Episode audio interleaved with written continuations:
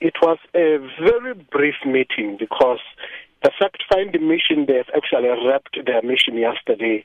And all they are saying is that they will make recommendations, recommendations to the double troika, which will only sit in November.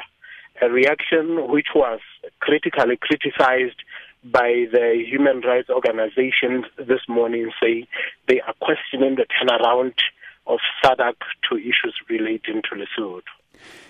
Did they outline what their recommendations uh, were that they were going to take back to that uh, meeting? They said they were not in a position to, to, to divulge those. All they said was that they have met relevant stakeholders and they were briefed accordingly regarding what transpired and can only make recommendations, and that is their mandate. Okay, so SADC uh, comes in briefly, checks out the situation, and they've now left the country. And they're going to discuss this uh, in the future. But now, what ha- what is happening today in Lesotho? Have there been other meetings of uh, you know actual Basotho and the various organisations? Because clearly there is tension.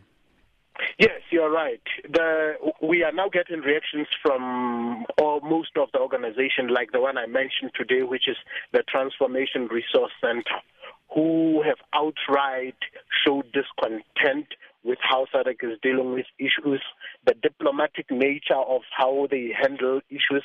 They're saying they're problematic. If the only reaction can be coming in November when Double Troika sits, they say they, they find that it leaves much gap in between for an explosion to happen in, in the process.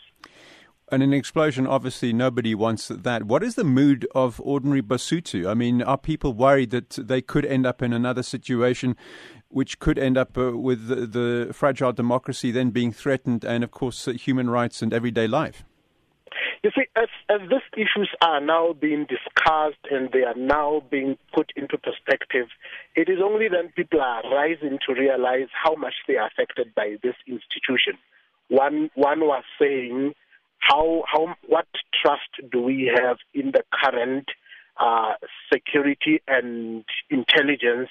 If the second commander in under two years was killed and really nobody's in jail for that particular and they're saying how do we know that even the prime minister as he is sitting has adequate uh, security?